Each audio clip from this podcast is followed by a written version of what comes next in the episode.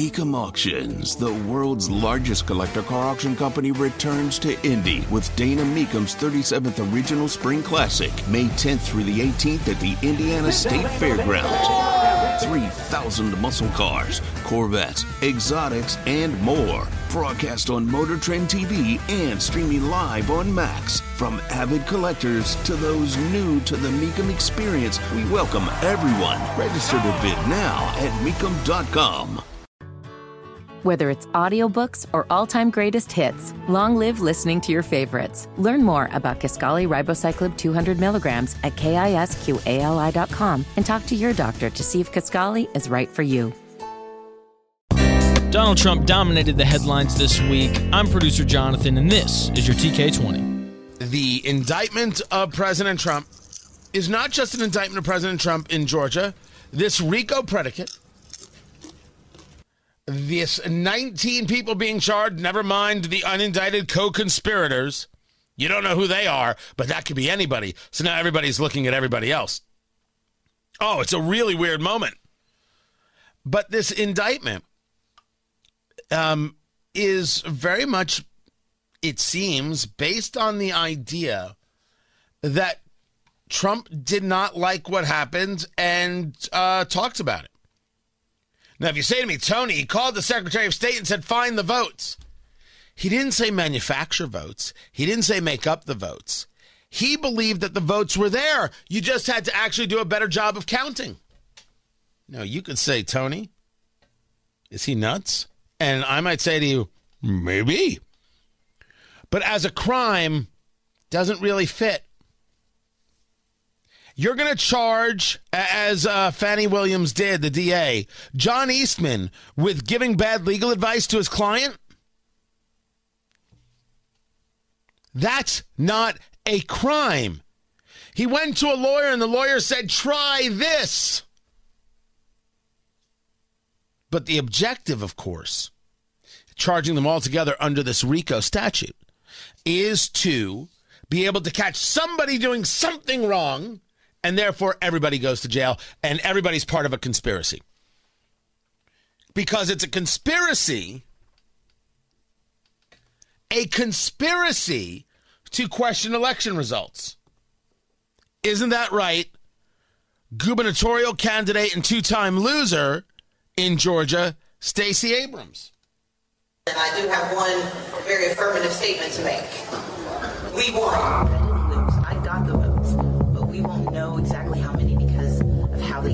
I did win my election. I just didn't get to have the job. We were robbed of an election. Just using the word rigged, using the word steal. Do you think it's dangerous going into 2020? I, I don't, because we can actually back it up. And so, in response to what I believe was a stolen election, I'm not saying they stole it from me, they stole it from the voters of Georgia. In fact, someone outside asked if I'm ever going to concede. The answer is no. This is not a speech of concession. Because concession means to acknowledge an action is right, true, or proper. And I will not concede because the erosion of our democracy is not right. This goes on for five minutes. Stacey Abrams denying elect the election results, denying that she lost, claiming that it was rigged, claiming that it was stolen. I mean, I could do the same thing with Hillary. You don't have to like it. It's racketeering. Whoo. Now I'm going to say it again as I get more and more into it. Trump's going to go to jail. Trump's going to go to jail. And we have a serious banana republic issue. If you support these nonsense attacks criminally as opposed to making your voice heard politically, well, you don't believe in the rule of law at all. You don't believe in a republic in the slightest. You just don't. It's not my fault. I just want these people to change their ways. On the Georgia indictment, Mark Meadows is put forth a uh, fi- uh, filing um, to move um, the prosecution or to move uh, this case from state to federal court. Because Meadows, as chief of staff, is saying, whoa, whoa, whoa, why in the world am I being charged in any of this? He has the right to remove himself from the indictment, from this this uh, idea that everyone's going to be tried together, and move himself separately. So there are two things uh, to to get into here. The first is Article Six of the U.S. Constitution. This Constitution and the laws of the United States which shall be made in pursuance thereof, and all treaties made or which shall be made under the authority of the United States, shall be the supreme law of the land, and the judges in every state shall be bound thereby. Anything in the Constitution or laws of any state to the contrary notwithstanding. That's the supremacy clause. That is the statement that the Constitution of the United States comes first before anything that the states do. That while states have rights, the Constitution is the law of the land.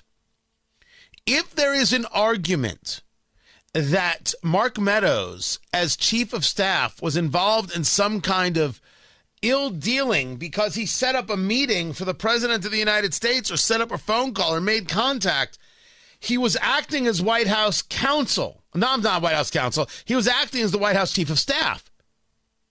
His conduct, therefore, isn't criminal.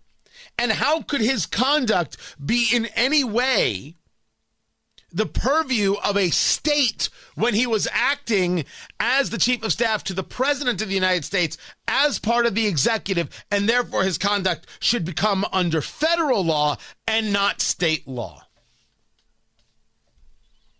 So he's got this notice of removal.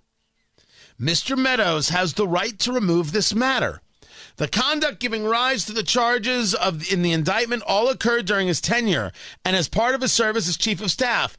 In these circumstances, federal law provides for prompt removal of a criminal prosecution commenced in a state court against or directed to a federal official, quote, in any official or individual capacity for or relating to any act under color of his office.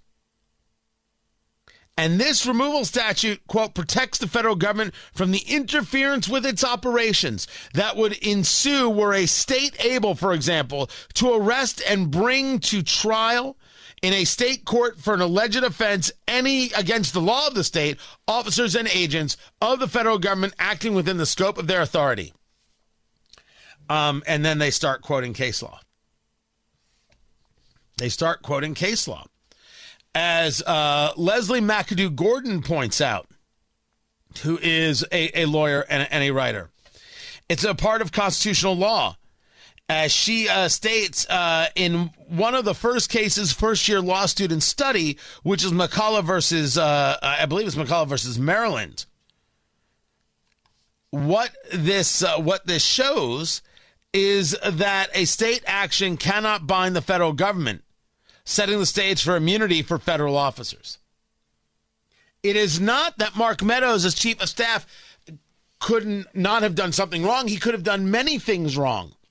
But the state cannot bring charges against him. That's the argument being made. Because his actions were done as the chief of staff and he was doing the job. It's interesting stuff. And I would argue that there are going to be a series of these things.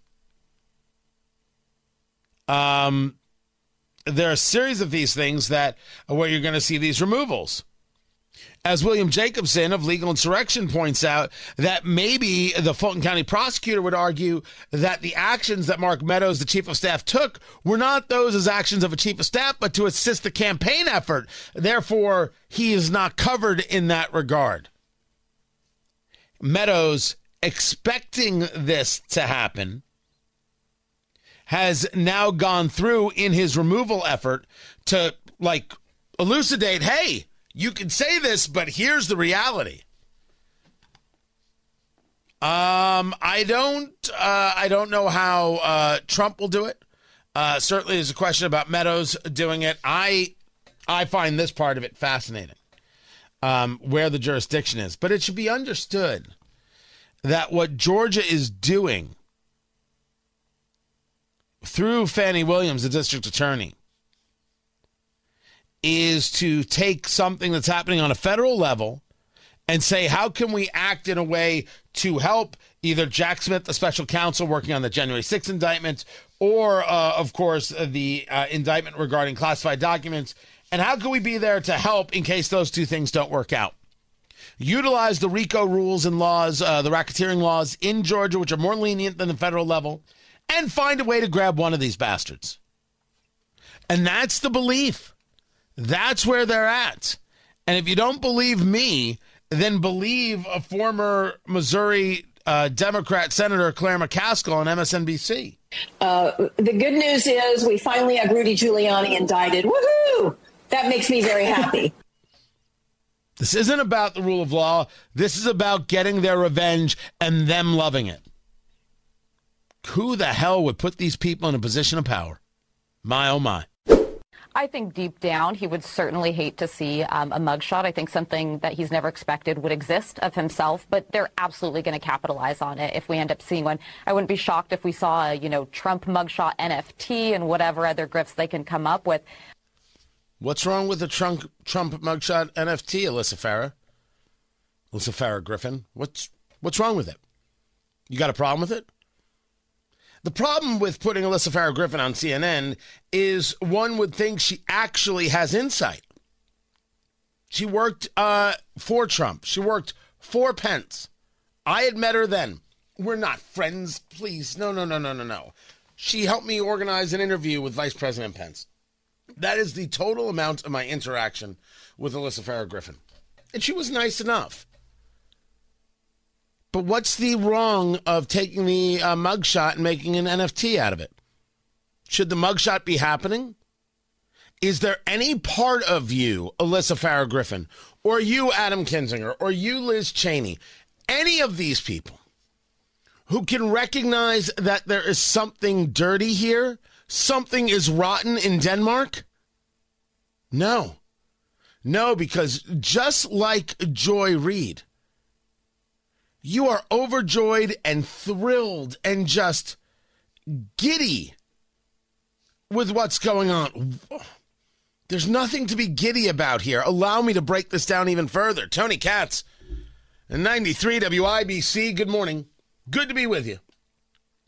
The phone number 317 239 9393. This is not about whether I think Trump is the best candidate. I have made my case that I think we can go in a myriad of ways. The idea that it can only be Trump is idol worship. It's laughable. I want no part of it. But you're going to be angry with Trump for making a phone call? That's a crime? You're you're crazed. You think it's it's a crime to say I think the election was stolen? You might think it's wrong to say, but a crime? Stacey Abrams would be in jail.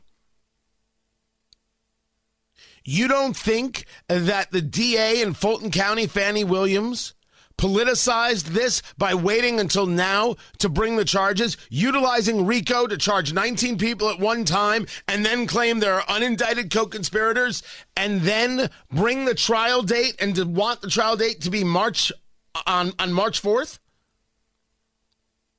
Why does March 4th matter?